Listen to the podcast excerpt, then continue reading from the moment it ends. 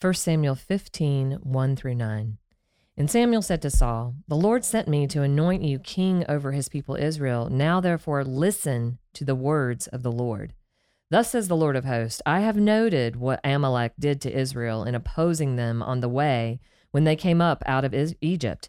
Now go and strike Amalek and devote to destruction all they have. Do not spare them, but kill both man and woman, child and infant, ox and sheep, camel and donkey.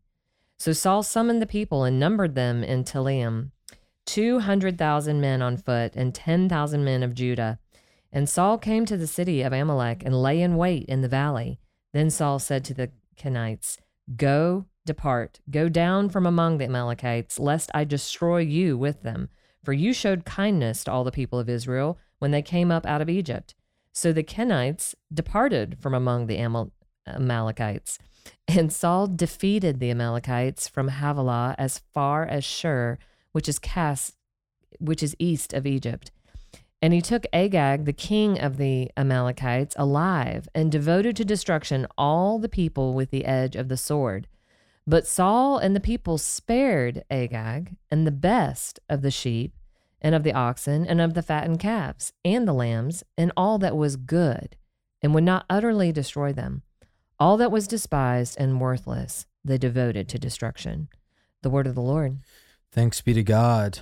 Well, if we thought that things got spicy with Saul's rash vow, we have moved on to the right deeper waters. Yeah, yeah, yeah, yeah. But this is where things are starting to really reach a pinnacle for Saul, and so we we see this battle where the Lord calls for a total decimation of um, Amalek. Mm-hmm. So I think, you know, the biggest elephant in the room right up front off the bat is this command go and strike Amalek and devote to destruction all that they have. Do not spare them, but kill both man and woman, child and infant, ox and sheep, camel and donkey.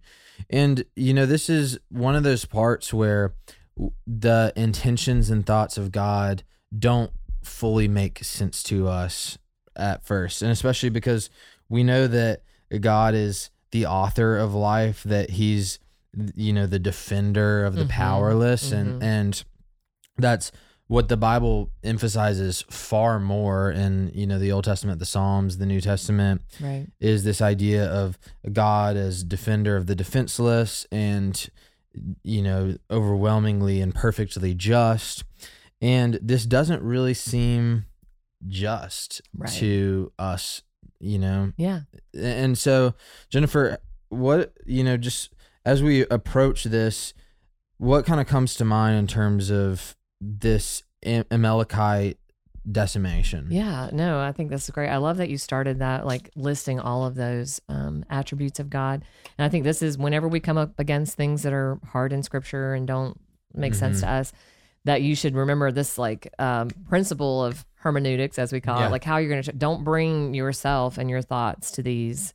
Like you need to start with who God is, mm-hmm. um, what He has done, His wonderful works, His sovereignty, His goodness, and recognize that if this is what God has done, there has to be something in yeah. it that's right and just. And if I'm resisting it, that is just evidence of sin and rebellion in my own heart or yeah. just my human limits yeah, to not immediately jump to an exclamation, you know, an explanation that makes sense to me. But the Bible also gives us, you know, we have context for this. So we're told about Amalek, and um, this is a character that we have seen previously in Scripture, early, early on in Genesis. He's actually the grandson of Esau. So that sets mm-hmm. us up right now that he is descended from an enemy of God. Esau, yeah. you know, uh, rejected him. So his descendants are referred to as the Amalekites, and they have a long history of violence towards God's people. Um, mm-hmm. Um, and the thing that we see referenced in this passage about how they opposed them when they came up out of Exodus, that's in Exodus 17, 8 through 16. And um, they basically try, you know, we're not helping their their brothers and sisters really you know like their their relatives mm-hmm. um they were opposing and fighting them um, and would not allow them to pass. So the um, Moses, when he is now the leader of the people and is speaking to them, God actually said to Moses to write down this promise in Exodus 17 14. I will utterly blot out the memory of Amalek from under heaven.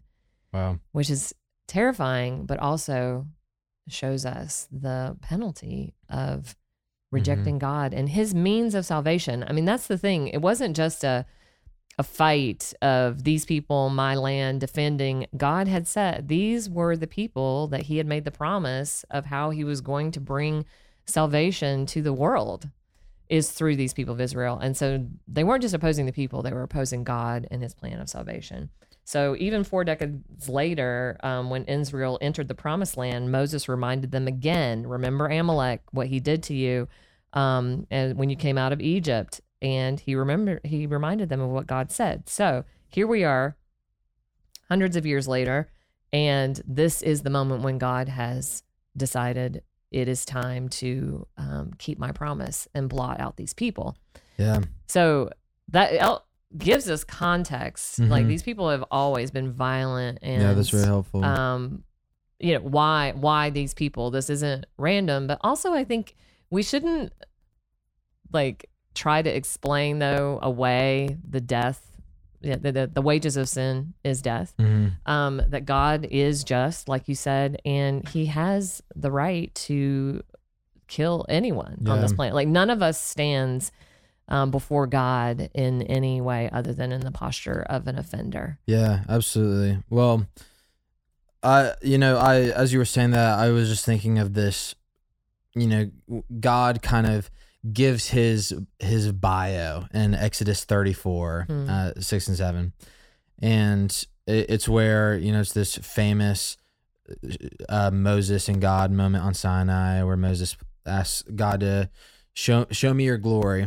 And this mm-hmm. is kind of the moment. Mm-hmm. And this is where God speaks about who he is. He's he it says, this is starting in verse 5. The Lord descended in the cloud and stood with him there and proclaimed the name of the Lord the Lord, Yahweh, passed before him and proclaimed, Yahweh, Yahweh, a God merciful and gracious, slow to anger and abounding in steadfast love and faithfulness, keeping steadfast love for thousands, forgiving iniquity and transgression and sin, but who will by no means clear the guilty, visiting the iniquity of the fathers on the children and the children's children to the third and fourth generation. Mm. So, you know, we have this this sort of paradoxical seeming understanding of God even here where God is merciful and gracious and abounding in steadfast love, pardoning sin and transgression, mm-hmm. but also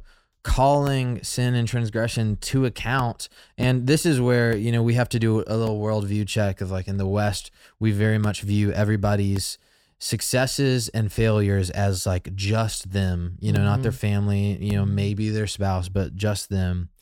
And in, you know, more traditional like Eastern or Middle Eastern culture, sin and shame was like a contagious thing that spread through society, it mm. spread through bloodlines. And so we have to acknowledge there at least that in God's system of justice, there you know he he encapsulates both of those things and we see mm-hmm. both in in the scriptures there are scriptures where god talks about that when somebody sins against the lord that's not on his family that's on that person particularly mm-hmm. and so god you know in that sense that like lines up with our sort of western view of sin and wrongdoing but then we have these moments where sin and shame and scandal has infected an entire you know demographic or mm-hmm. family you know i think of the story of achan who steals the gold from jericho and his family is killed with him mm-hmm. and, and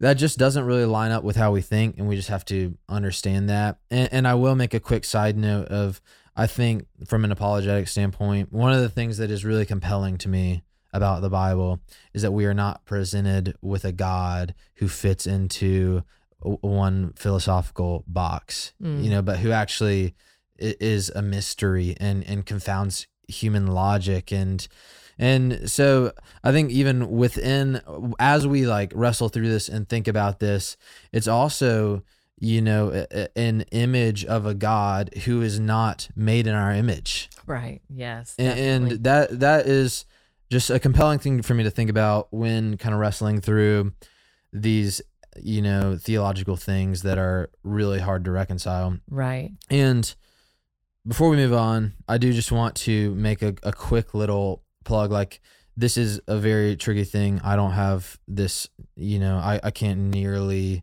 begin to understand or explain like God's justice system regarding, you know, killing people groups and stuff. Mhm. There are people who also can't do it, but can do a better job of it. And um, one good resource is uh, Trevin Wax has an article. You can look this up. It's called "Personal Reflections on the Canaanite Conquest." Basically, it, he, it's he's distilling this book called "Show Them No Mercy: God and the Canaanite Genocide," and it's this book that is written by four theologians that have differing views on it, and he kind of digests and counterbalances and works through those different theological points and it's really helpful for thinking about this and then you mentioned one jennifer called Uh, yeah, Michael Kruger has an article Yeah. called "Is God Guilty of Genocide?" Yeah. um, the Gospel Coalition, and both of these writers, both of these articles deal with the um, killing of the Canaanites, which we see in Deuteronomy, but same principles apply here with um, God exacting His justice uh, judgment on the Amalekites. But yeah I agree. I mean, this this is not something you want to gloss over and think about. And I will say, just one takeaway for me is to recognize that I am deserving of death. There's no Totally. like my there's I have no nothing to stand on before God other than um, the work of His Son on Yeah. the cross, and Yeah. that actually makes your salvation even sweeter. yeah absolutely Um, there's the grace and the salvation is so sweet when we realize that we all deserve death. Yeah, and that's such a good word because the the basic understanding that we're oftentimes coming from when we like really wrestle with things like this is like I don't deserve to die. Like we don't deserve to die. Yeah. And you know, there like you said, like the wages of sin is death. Right. And, and so that's just a great thing to think through. And you know, we're getting a little long, but I do want to talk through the Yeah. end of where Well, that kind of yeah, that kind of sets up the end. I Yeah. think we can probably cover it just in that Saul. This is one thing that we're seeing in Saul is his pride that he is not humble before the Mm. Yeah. Lord, um, and he struggles and he appears to prepare to obey the Lord in the beginning of this section, and yet we see where he and I think it's it's instructive that he says that Saul and the people spared Agag. This was this was Saul leading his people yeah. in disobedience to the word of the Lord that Samuel had told him very specifically. Yeah. Here, you need to listen to this word. Um, and you are the means that God is using to fulfill his promise of judgment Mhm. here, basically, is what he was saying. And and Saul again looks to his own understanding. Yeah. He's at the center of the narrative. He saves, and I think we don't. We we'll get to this tomorrow most likely, but we're not really hearing. I mean, we know he's disobeying, but it's also interesting that he saves the best of the sheep and the Mhm. auction, the oxen. So you feel like there's something in there, and that was good, and would not utterly destroy them.